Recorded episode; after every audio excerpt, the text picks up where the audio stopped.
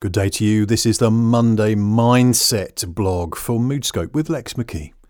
Today's title is Bigger Windows Let In More Light. There is a part of you and a part of me that we show to the world and that the world sees. That's the easy part. Some people make a life's mission out of this, saying what you see is what you get.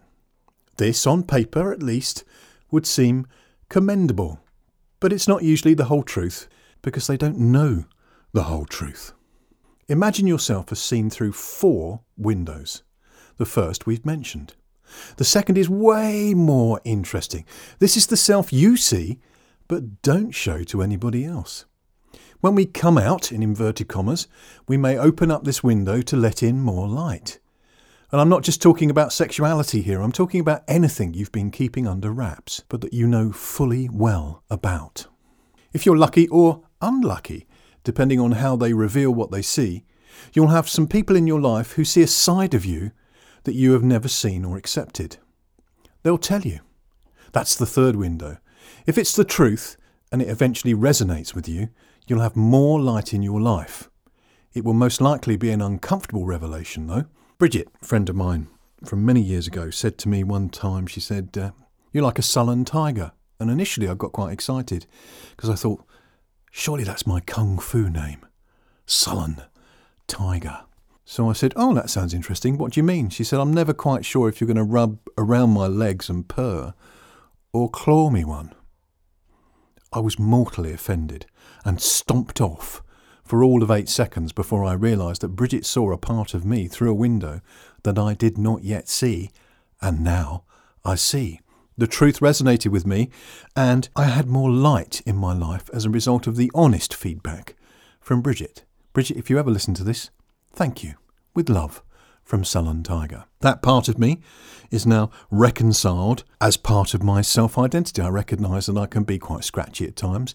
Most of the time, I will purr and rub round your legs, so fair warning. Why do I say then that this kind of revelation is an uncomfortable one? Well, I say that because it's this is a part of you and me that you may not have yet faced. Well, you haven't faced if you haven't seen it. And like Bridget's feedback to me, I suddenly saw a side of me that I didn't particularly like and now have accepted. We haven't faced these things for very good reasons. I know, for example, that I'm often my own worst enemy. I can review my life and point out times where I've clearly sabotaged my own opportunities, my own success, and my own happiness. I've done it. I've sabotaged it. There were always, always good reasons why I made those choices at the time, but they were not the best choices when viewed within a much longer time frame. The fun, almost fearsome window, depending on how you look at it or look through it, is the one you haven't seen yourself through yet, nor have other people. You have looked out through it, though. This is the part of you that you really can't stand.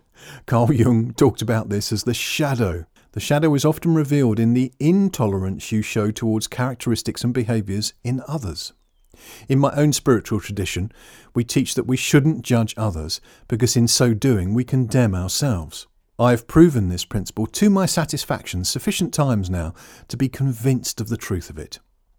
Where I have judged others, I invariably, invariably find myself doing, thinking, or believing something similar eventually. Therefore, if you're up for the 2020 vision of yourself that lets in the most light, there are three things to begin doing. Firstly, open up. Come out of the closet. Not to everyone, just to someone you trust. You've borne some burdens for far too long, and this is hurting you. Tell someone your deeper truth. I had a dream last night that taught me a lot. In it, I held a complete stranger in a loving embrace. In my dream, I knew that this was what I want most at the moment to be held, embraced, hugged, cuddled. Many of you know I lost my mum before Christmas. She could never express her affection physically, so I grew up with a massive, massive hug deficit. There you go. I'm out of the closet. I need a hug. I would be cautious what you share on any platform. I felt safe enough to share this with you today, but there are deeper truths that I will keep to myself and for the ears of the few. In due season, I haven't revealed all the truth I know about me yet. Secondly, listen to your friends and your enemies for they may see something in you that you haven't yet come to terms with. Thirdly, watch what you judge and then ask yourself, do I do that? Do I think that way? But only when you're ready for more light and more truth. Remember, what you condemn is usually something you cannot yet cope with in yourself. Deeply yours this Monday.